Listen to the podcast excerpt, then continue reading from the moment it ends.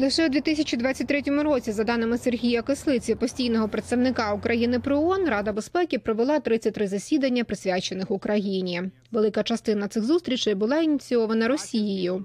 На більшості з них Москва намагалася обговорити питання постачання заходом зброї Україні. Андрея Чирон, професорка Мінітопського університету, каже: світ вчергово спостерігає за тим, як національні інтереси беруть гору над Радою безпеки та здоровим глуздом.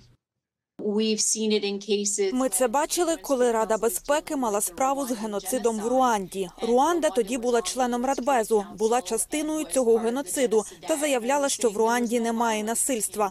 Зростання геополітичної напруженості лише посилює цю тенденцію використовувати Раду безпеки та таку тактику для захисту національних інтересів.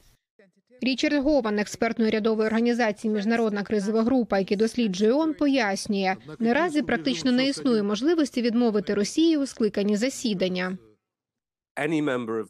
Будь-який член Ради безпеки може вимагати проведення засідання. Інші члени Ради безпеки можуть виступати проти проведення засідання. Але щоб активно протидіяти проведенню засідання, потрібно, щоб за це проголосувало щонайменше 9 членів Ради безпеки.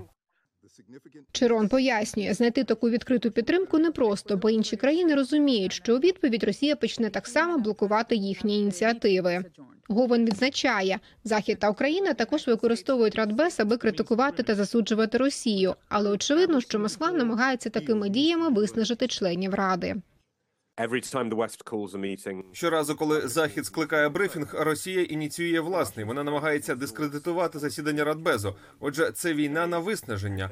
Багато членів Ради безпеки воліли б скоротити кількість засідань щодо України не тому, що їх не турбує Україна, а тому, що на їхню думку багато з цих зустрічей є безглуздими, а є і інші важливі регіони. Також вони вважають, що деякі з них, до яких росіяни залучають відомих прихильників теорії змови, задають шкоди репутації організації. Володимир Єльченко, колишній посол України при ООН, який очолював місію, коли Україна була членом Ради безпеки, каже: Росія дуже агресивно реагує на дії інших членів, коли вони намагаються їй протистояти.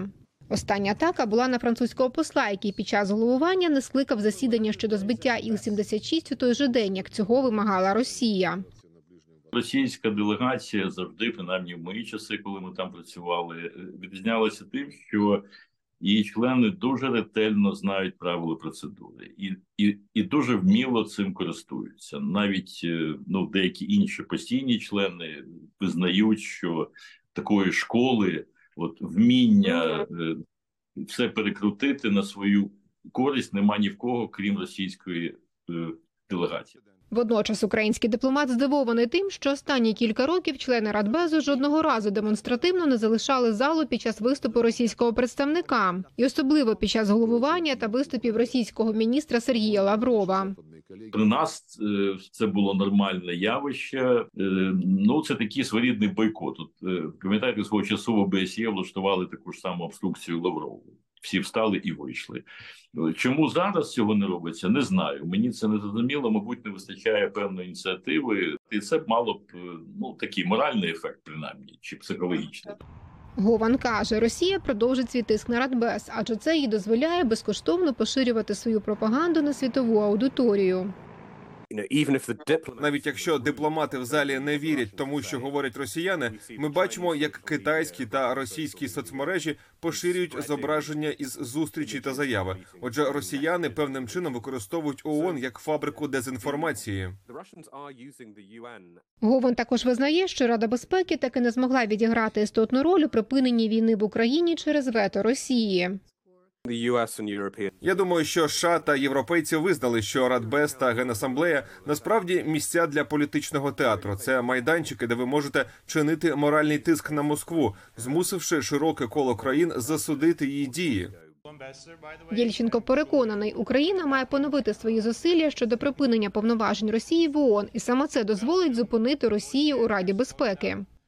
Членом Ради безпеки Росія є як наслідок того, що вона є членом, нібито вона є членом Організації Об'єднаних Націй. Чому не може е, або посперед України, або міністр закордонних справ України, або навіть президент Зеленський написати листа на ім'я голови Генеральної асамблеї, е, в якому сказати, що Україна не визнає повноваження Російської делегації. Потім можна дати перелік причин, чому там є чисто юридичні речі. Ну, ми знаємо і пам'ятаємо цю історію 91-го року, як Росія стала членом ООН чи там продовжувачем колишнього радянського союзу. Е, е, е, Як країна, яка порушує статут, яка вторглася на територію України, це розпочало дискусії. Втім, говорить Гован, більшість експертів дійшли висновку, що Росія має формальні підстави на місце в Радбезі ООН.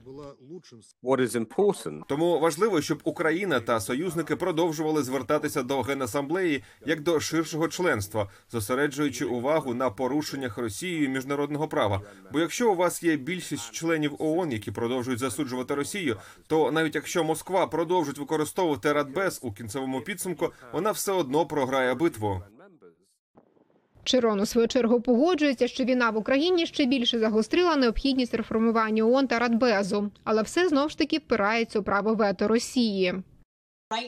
Будь-які зміни в ООН повинні бути схвалені Радою безпеки ООН і постійними членами. Звичайно, Росія не хоче втрачати свій вплив.